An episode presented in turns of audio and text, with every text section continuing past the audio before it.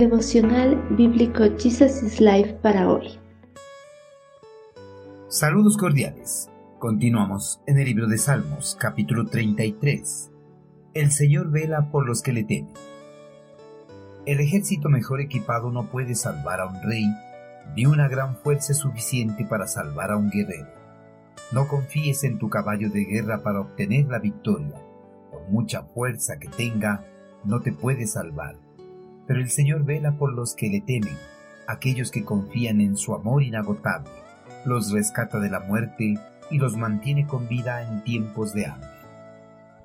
En tiempos de guerra, la mayoría de las naciones del mundo equipan a sus ejércitos con los mejores armamentos de guerra y la mejor tecnología existente para la batalla, y así contrarrestar los ataques enemigos. El hombre vanamente confía en la fuerza militar y los armamentos para salvaguardar la vida de los gobernantes y de los guerreros de la nación. Los grandes ejércitos, el poder militar, enormes armamentos y la fuerza son insuficientes para garantizar la seguridad de una nación, pues en el pasado, grandes imperios, reinos y naciones, a pesar de contar con las mejores fuerzas militares y armamentos de última tecnología, no lograron salir airosos de la batalla, más bien han sido derrotados e incluso han sido exterminados por completo. La fuerza militar y los armamentos no pueden asegurar la salvación del hombre. El salmista exhorta a todos los ejércitos del mundo a no confiar en los armamentos de guerra para obtener la victoria, ni tampoco en la fuerza de un ejército numeroso para encontrar la salvación. Más bien incentiva a todos los hombres a que confíen en el poder de Dios, pues el Señor vela por los que le temen aquellos que confían en su amor inagotable. Además, los rescata de la muerte y los mantiene con vida en tiempos de hambre. El eterno Creador, con su gran poder, de día y de noche cuida y protege a todas las personas que confían en Él.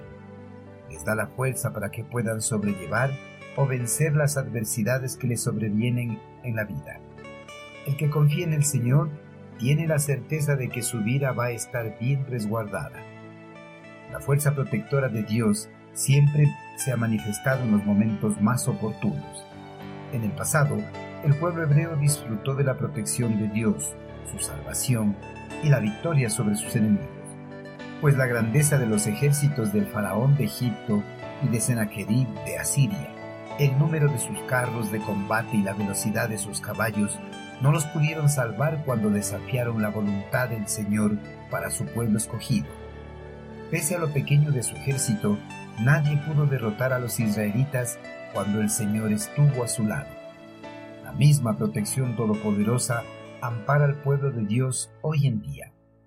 Aunque la iglesia ha sido perseguida muchas veces, aún permanece, mucho tiempo después de que yacen en el polvo los tiranos y los imperios que se le opusieron. Queridos hermanos, el mundo inconverso confía su resguardo y protección en el poderío de las fuerzas militares y armamentísticas, antes que en el cuidado y la protección de Dios.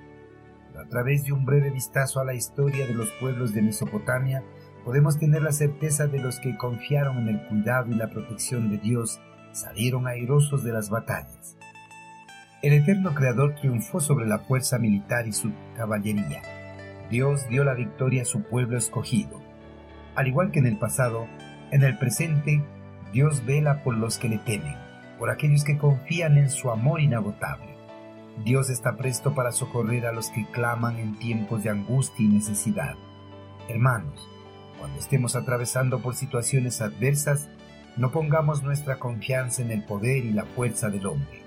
Más bien, con temor y reverencia, clamemos al Señor Pongamos toda nuestra confianza en sus manos para que nos libere de todas las cosas que nos afligen, nos dé el gozo de su paz y la tranquilidad de permanecer en sus brazos amorosos.